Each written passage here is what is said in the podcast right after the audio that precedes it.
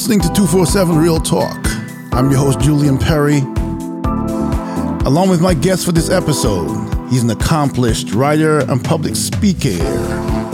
Mr. Kevin Hoffman and I will be discussing race relations.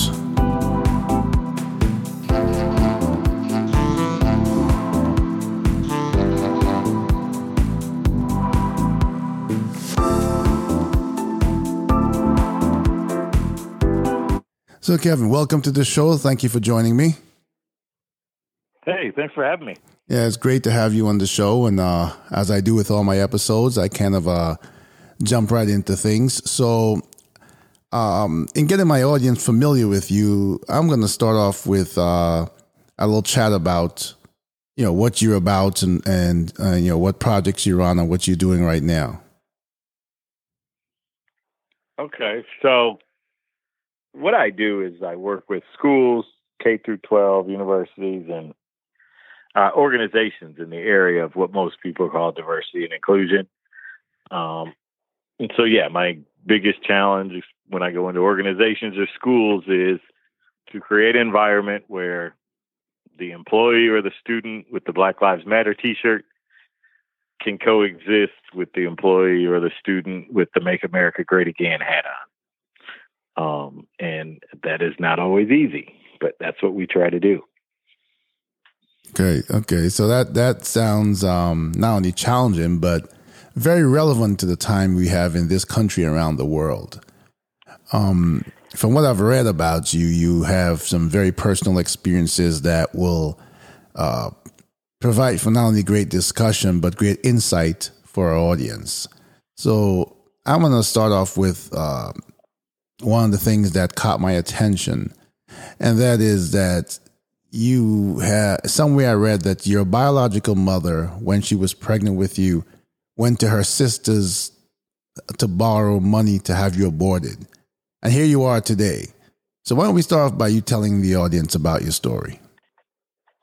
Yeah, so back in early 1967 in Detroit, uh, my mother my biological mother was married, so I had my biological mother's white, and she's married to a white guy, and uh, just had a really tough marriage with her husband. In early 1967, my mother had a relationship with a coworker, a black cook. She worked in the cafeteria at one of the plants in the Detroit area, and so she had an affair with a black cook. Uh, and went to her sister shortly after she found out she was pregnant and asked to borrow the money uh, to have an abortion. And reluctantly, her sister gave her the money. And my mother's intention was to travel from her sister's mobile home, which was just outside Detroit, to Flint, Michigan to have an abortion. And somewhere between Flint was an hour away from where my mother lived, and somewhere between you know, where she lived in Flint, my mother decided to give birth to me and and what that meant was she would have to go home and tell her white husband that she had an affair with a black man. And wow. you just have to understand that in the late sixties, you know, a white woman being pregnant by a black man, you know, was a very shameful thing. And so, you know, her husband could have responded to that news in a number of different ways. And I don't think many would have had much sympathy for my mother because she was, you know, this cheating uh, wife. Um, but regardless of that, my mother went home, told her white husband she was pregnant by a black guy, and she gave birth to me in Detroit two weeks after the 1967 riots began.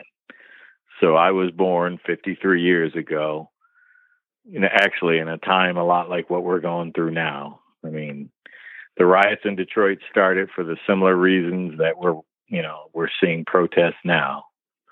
Uh, the black community in Detroit, in Detroit was sick and tired of the way they were being treated and, and brutalized by the police force. And we're going through that same thing right now. Yes, we are. Yes, we are. I'm, I'm curious um, about the the interaction. Did your mother ever go into detail of how that conversation went with her husband at the time. No, because I never met my mother. Um, I found her back in 2009, or yeah, found out who she was in 2009. Unfortunately, she died in 2003. Yeah. So I missed her by six years. Interestingly enough, she had an affair with my father, the cook at work. And it was my understanding they both kind of just went their separate ways. He more than likely didn't even know about me that she was pregnant. Um, and, you know, I found him a year or two ago, and he died within six weeks of my mother. Oh, wow. So she gave you up, basically.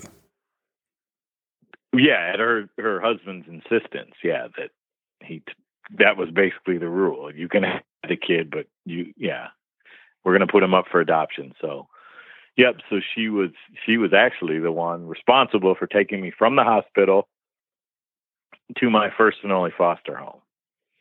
And I met a good friend of my mother's, my biological mother, and she had shared with me that my mother had called her from the hospital right after she had me.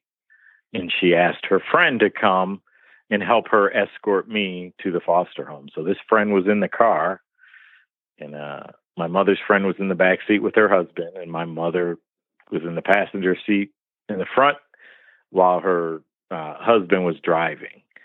And the friend explained to me that she was trying to hold me in a way so that my mother could look in her rearview mirror or side mirror and see me in the back seat. Um, and the friend had shared that we pulled up to the foster home. My mother walked in with me, and then she said my mother and her returned a couple weeks later to drop off some diapers and T-shirts and that was the last time we saw each other, which was you know 1967. Um, I was adopted by a white minister, his wife, and they have three biological children. So I'm the youngest in that family. Um, yeah, and I'm also the darkest in that family. I'm the only child of color in my adoptive family. But now they're in the same time when um, your mother's husband, you know, told her that she had to get rid of you. So it's it is somewhat ironic, I guess, because he's a, a minister that you know he agreed to take in uh, you as as a biracial child and to raise you. Right. Yeah. So interesting. Yeah, and I think, yeah, my mom and dad were, and a lot of people from. So I am a transracial adoptee, and transracial adoptees are typically children of color adopted by white families or white couples. Um, and so we were probably the second wave of transracial adoption in the United States. Um, and so, yeah, my I think my parents were just desperate to have another child. They always wanted four kids, so I kind of completed their plan of a family. And and I they would agree with this that you know they agreed to you know a child of color, not really knowing what all that involved and not really knowing how the community, the church we belong to, and how family would respond to that. And they did, yeah, the church, family, and community did not respond well to this white family adopted child of color. Okay, so I guess that's that's um, you're you're you're kind of uh, in sync with my thoughts because um, that's sort of a great segue to my next question that I've uh, when I read uh, up about you, and that is, um, you woke up with a cross burning on your front lawn? Yeah. So when I was, I was brought home in November of 1967. Uh, that next summer in 68, we woke up to a uh, cross, about a six foot high cross burning in our front yard. And my parents will tell you, they don't know if it was from the, that community. It could have been friends of theirs. It could have been someone from the church that my father uh, that we belong to as a family who objected to this.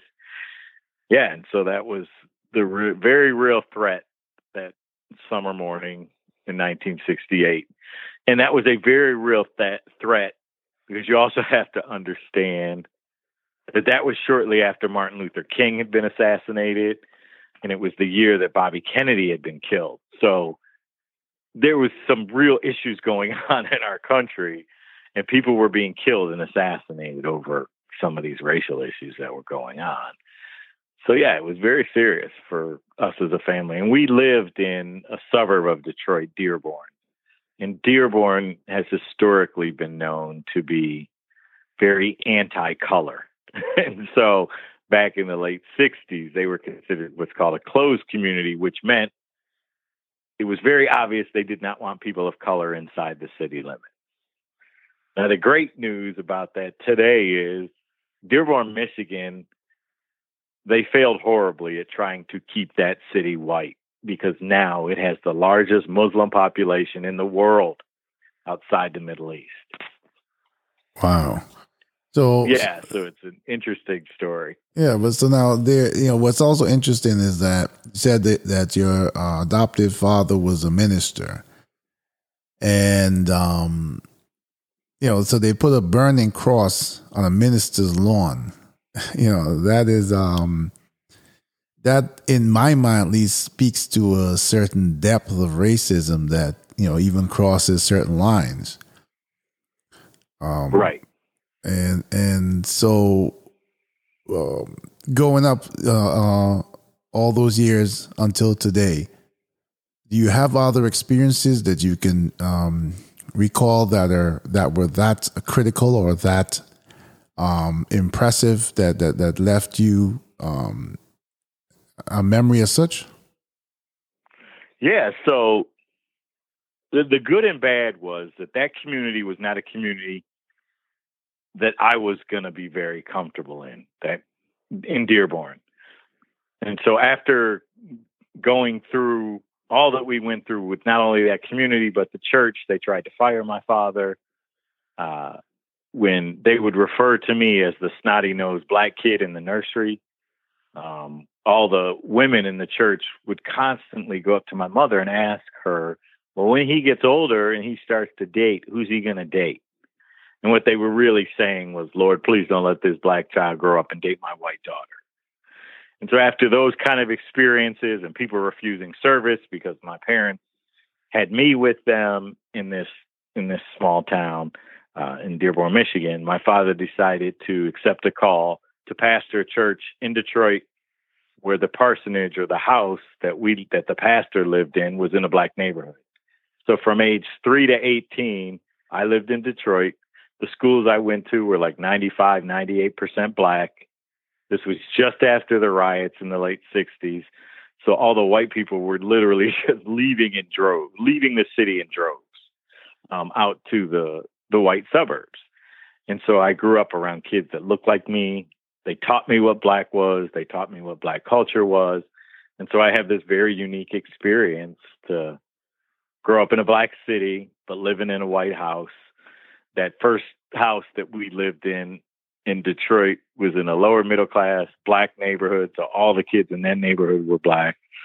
Um, and then at eight, my dad gets a promotion becomes the assistant to the bishop of Southeast Michigan. And we moved two miles away, still in Detroit, but now to an all white neighborhood. And eight years old is where I really start to remember and I could feel what it was like to be different because I, was now away from my black neighborhood. Um, I was fortunate that the schools that I went to were still, you know, largely black.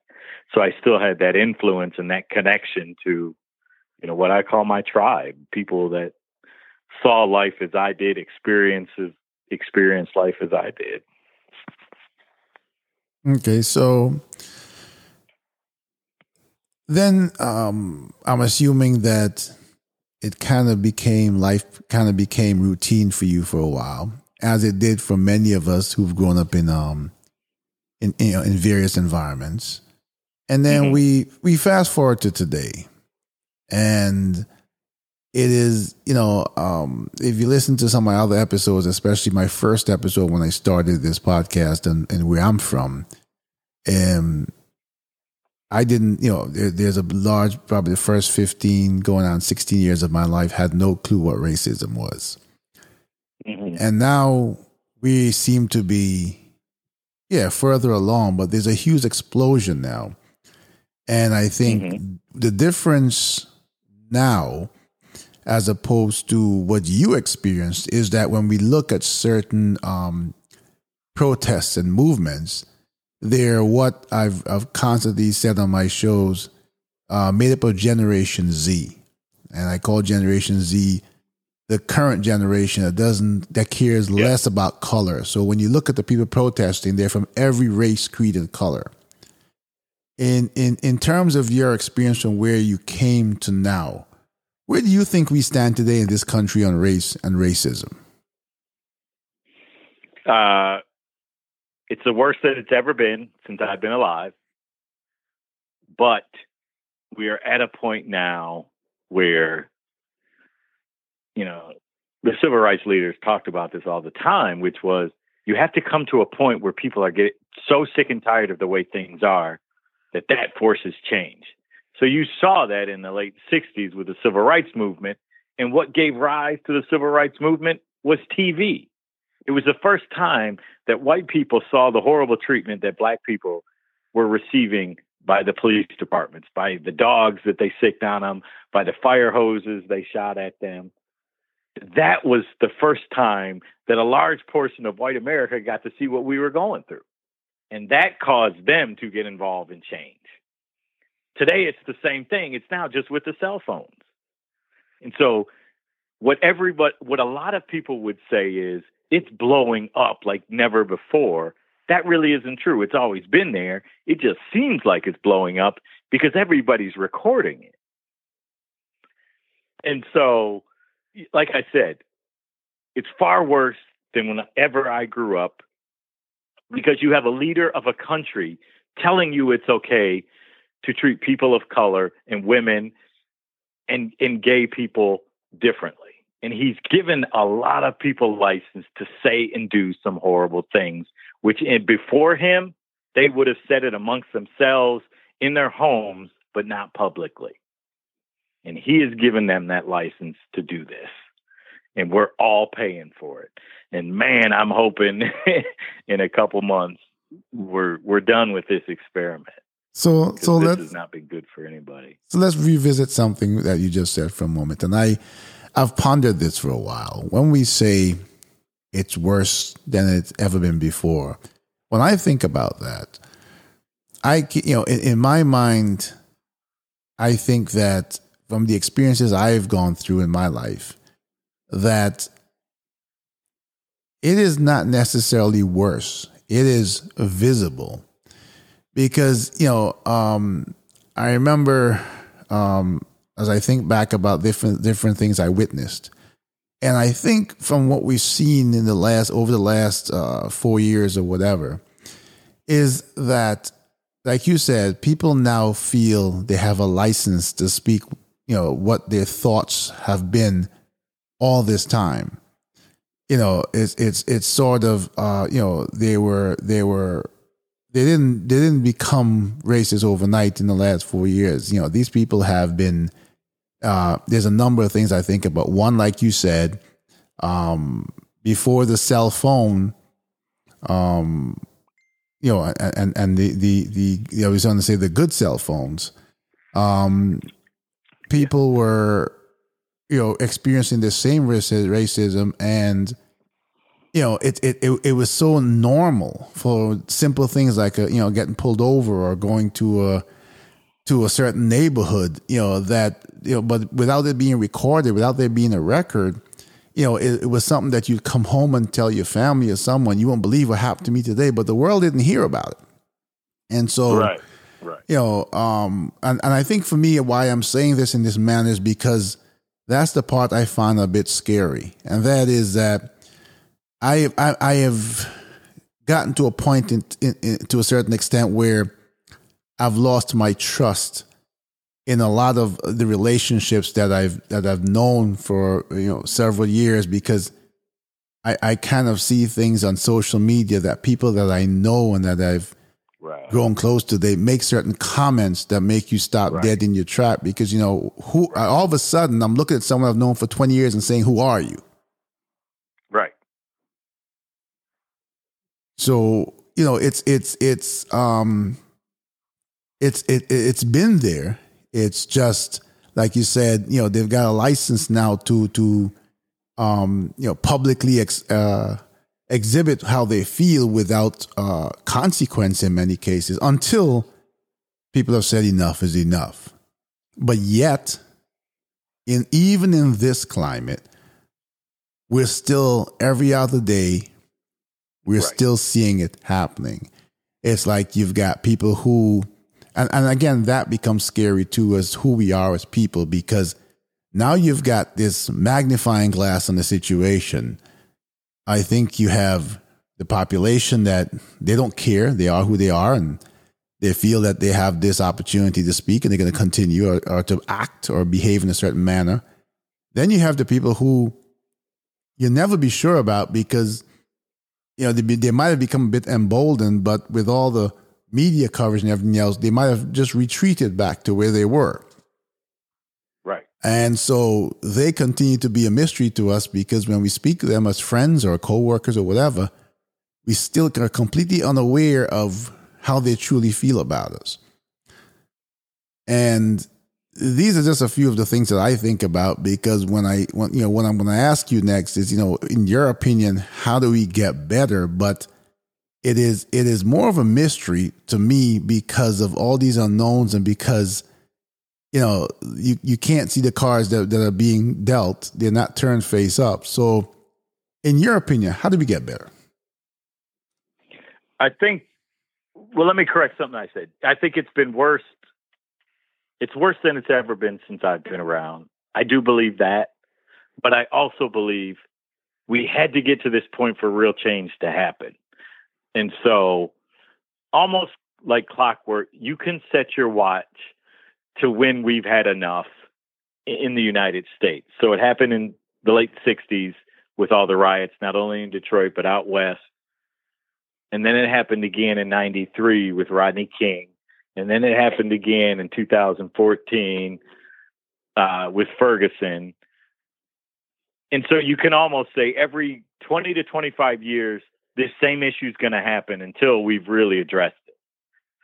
But I've never, since I've been alive, heard mayors come out and disavow their police departments like I saw with George Floyd.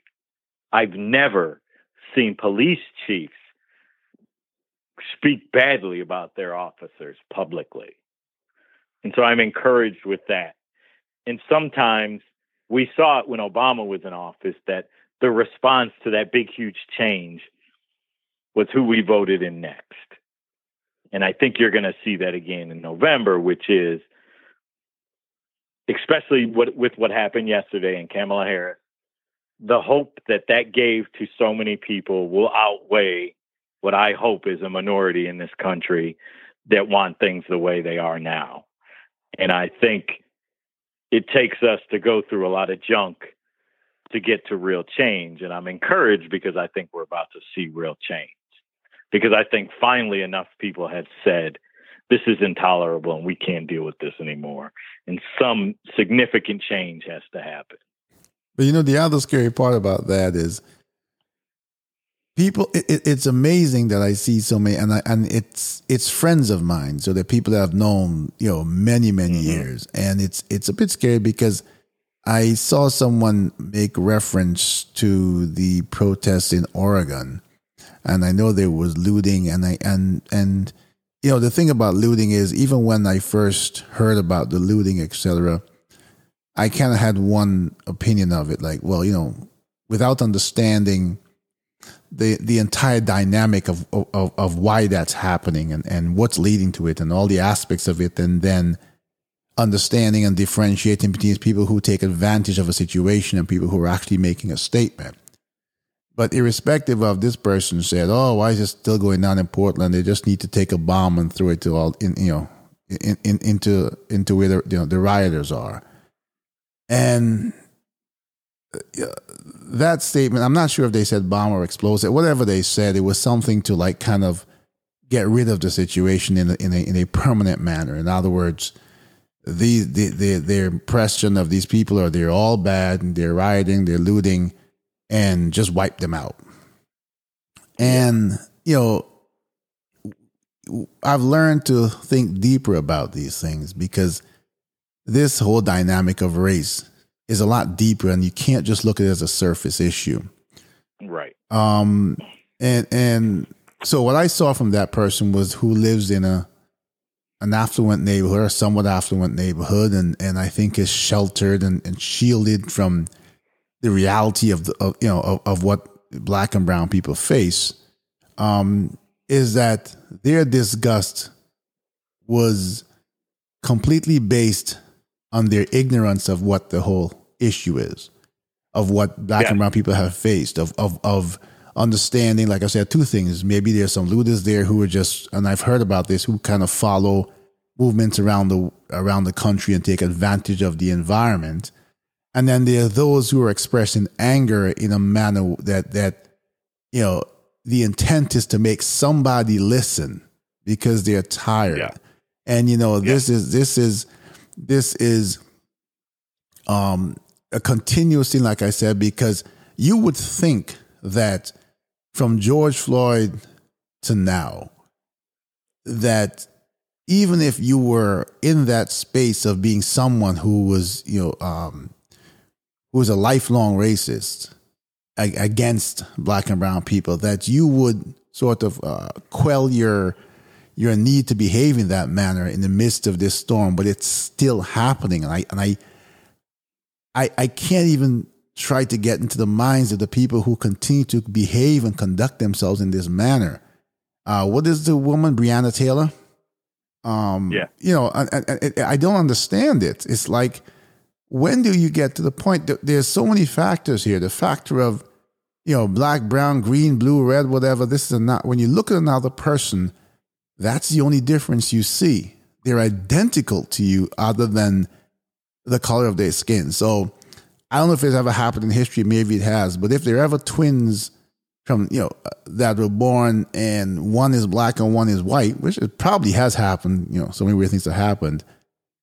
Then mm-hmm. that's kind of the you know the where where it is because this is another human being with and the only differentiation is the color of your skin, and yet they feel that you know they they they, they take lives without without the care they they um I know in some instances, if you were speaking specifically about law enforcement, um, I've heard you know police officers, and I know many police officers, and I'll say this again, I know some really good police officers who are who are really out there doing a job in a you know in, in a manner that that's proactive and making a difference. And you've seen some of them kneel and these kinds of things and get a lot of flack from their own departments, you know, for doing it.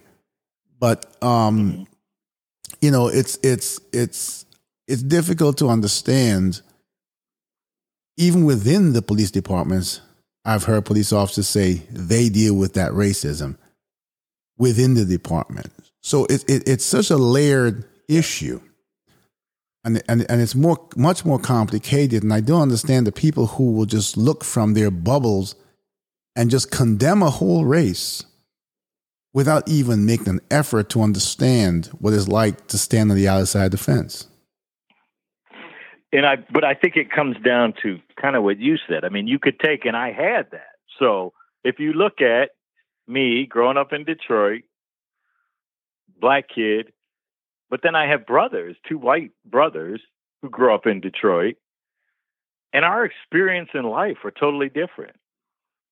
Like they don't have, they don't, they didn't have a system that was set up to convince everybody that people like me were there to hurt you or there was something bad about me. So that just the mere sight of my skin color causes a response in people that they're not even aware of. And as a person of color, because you've seen it for so many so many years, you pick it up pretty easily.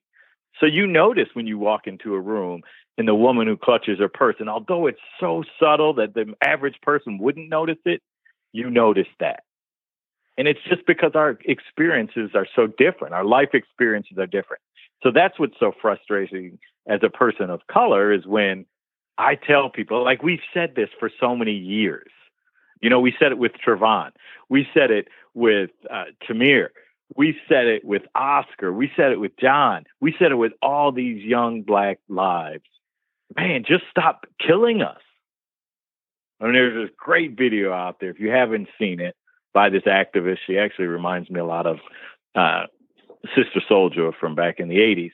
But black activist, her name is Kimberly Jones. And she talks about what you were saying, which is don't look at the what, look at the why. So she was saying, you know, everyone wants to ask me, why are you burning down your city? and she was saying, how come you never ask me why we're to this point where people are so desperate that they feel their only chance is to take advantage of this protest and go loot a store? Like, how come we're not looking at, like you said, these systemic problems that we've dealt with for decades that haven't changed? Yeah. And that's what's frustrating is how can people, more people can't compassionately look at that and say, like Martin Luther King said, who, and we have to remind people that Martin Luther King was an outlaw back in the late 60s. He's not the beloved guy that everybody says he is today. I mean, the FBI followed him. I mean, there were so many things that people forget. And I think 30 years from now, we'll be saying the same thing about Kaepernick. Yes. Yeah. Be, be, Kaepernick is our Muhammad Ali. He is our Martin Luther King, where in the moment, so many people would say he was bad. 30 years from now, you'll see that change came about because this one football player decided to just quietly kneel on, on the sideline. Yes. Um, and so, yeah, it's just interesting what we all remember of history. And I think it's it's important that those, like you said, that may be sheltered, if you can just get it in your head that the world, everyone doesn't experience the world like you.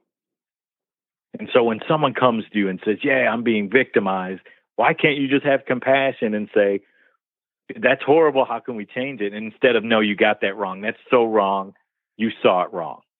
And you're talking to a racist people that has had centuries of training and what to see when it comes to race and racism. We know what it is and what it isn't. Yeah, I, was, I chuckled too when you talked about walking in the room because in my first episode, my first ever episode of my on my podcast, I talked about asking a woman downtown Manhattan for directions, and she clutched her purse and she ran. She physically yep. ran. So exactly. yes, you know that that is that is um that is something I experienced myself firsthand, and then um leading off of what you were just saying at the end there. So I also want to speak a moment on the people who keep saying all lives matter. Yeah. And I try so hard to, and I, I myself, I admit, in, you know, in the beginning, when I first heard it, I'm like, okay, all lives matter. And, you know, someone kind of, you know, um, spoke to me and said, hey, hey, hey, you need to think more about that. And I did. And I remember having a discussion um, with my wife about it.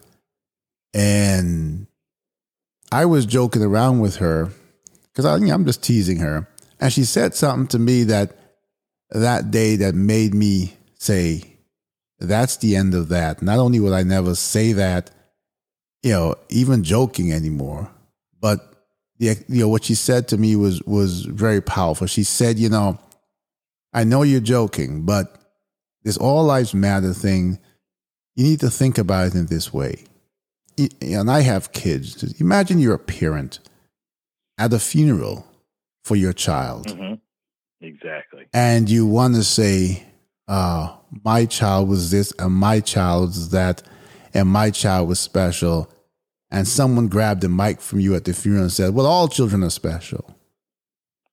You know, and then I then I not only got it, but then I say, you know what, that's the exact argument I will use to anyone else because it, it, it should be deep enough to tug at their heart and to make them, at least when they leave my presence, think about what they're saying.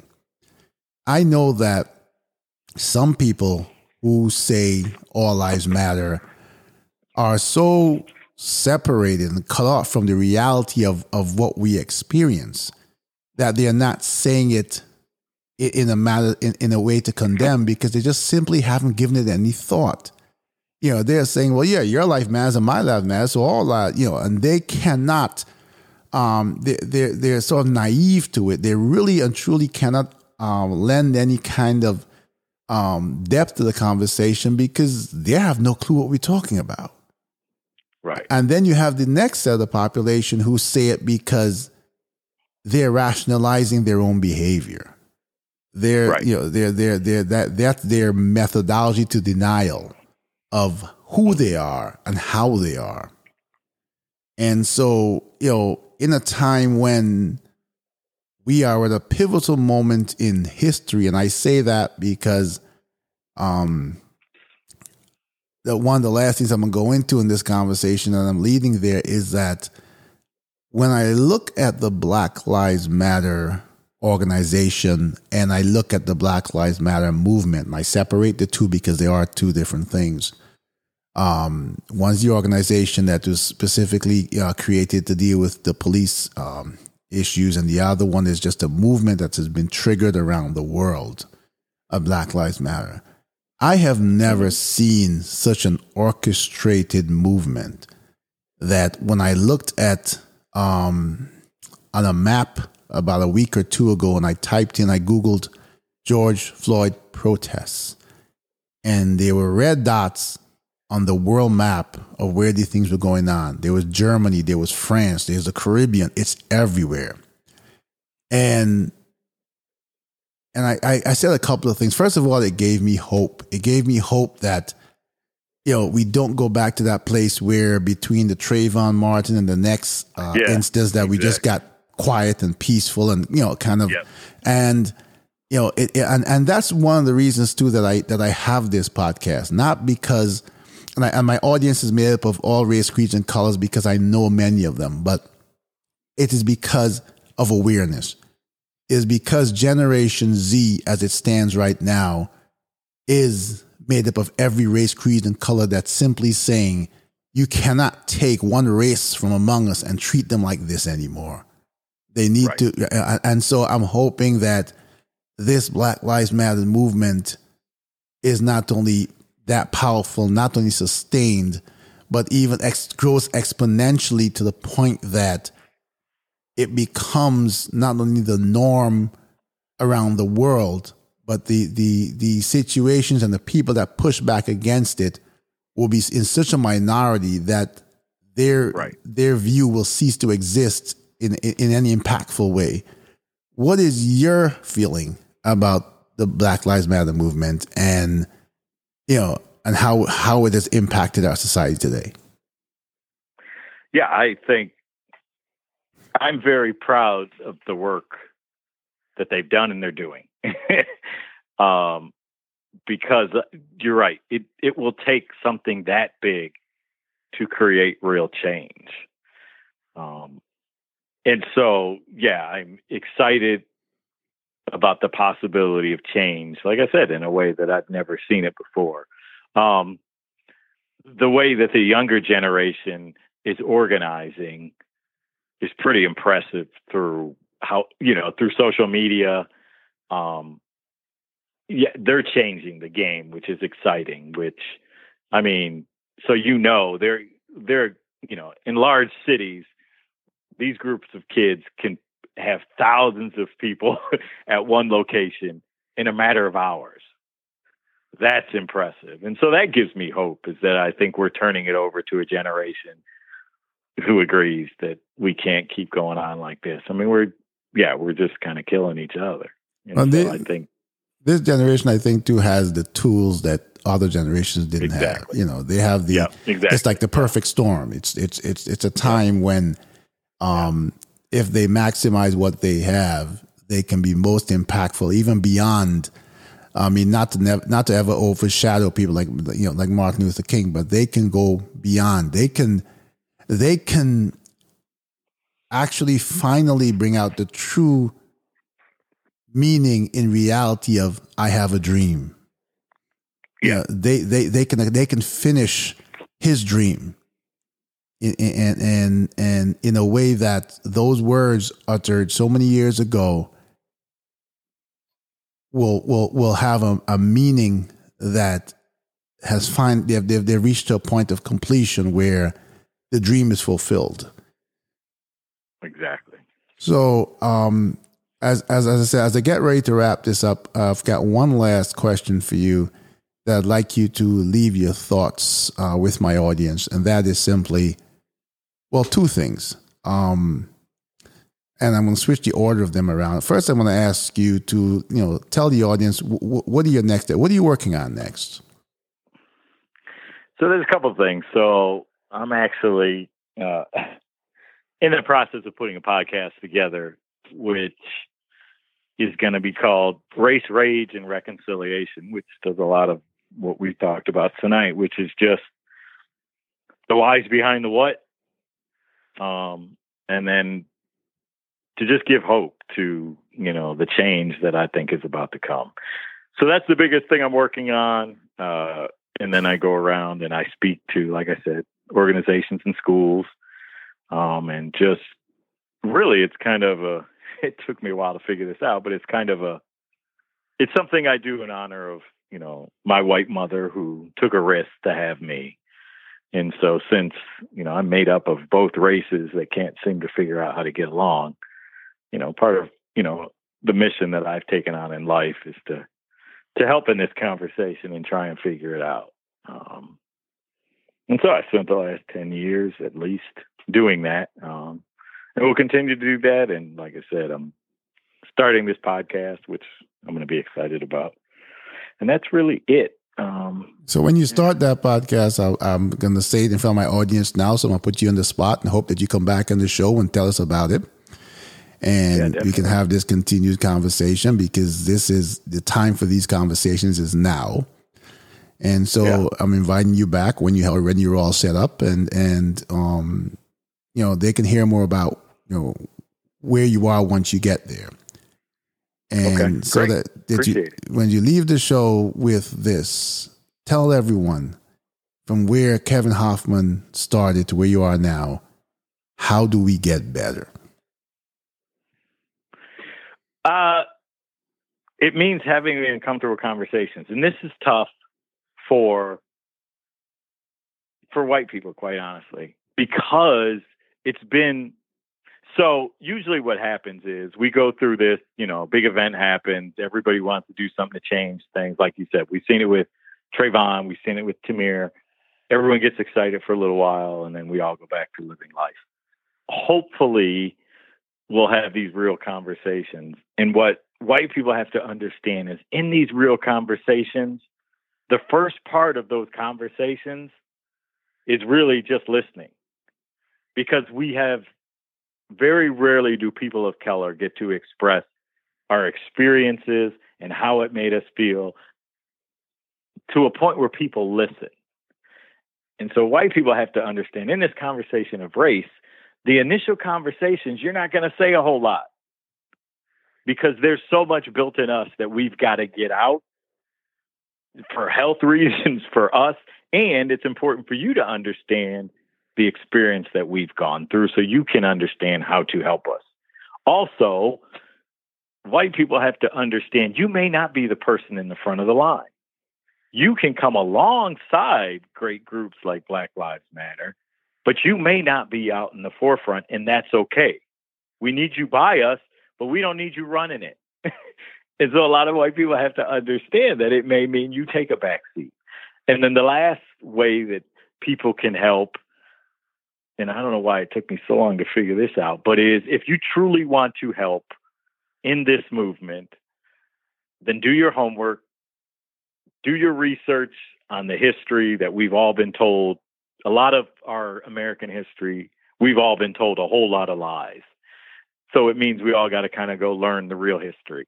Um, yeah, and then move on from there. uh, and, and, and it's not it's not people it's not our job as people of color to teach white people history. We've got Google, you've got the internet. You need to go and research that and understand why there's so much animosity between the races. And then also understand we've all kind of been played. You know, this system has been set up to pit us against each other. And yeah, we need to be smarter and not keep falling into that too. Great, great, great. So this was really great. Um, I think my audience will enjoy it. I surely did. And once again, I want to say thank you so much for uh, coming on the show and being a guest in the show and um, wishing you great luck with setting up your podcast and expecting you to be back here so we can continue the conversation. But for now, I want to say thank you for coming on the show and uh, wishing you a good evening and continued success. I appreciate it. Thanks for having me on. You're welcome.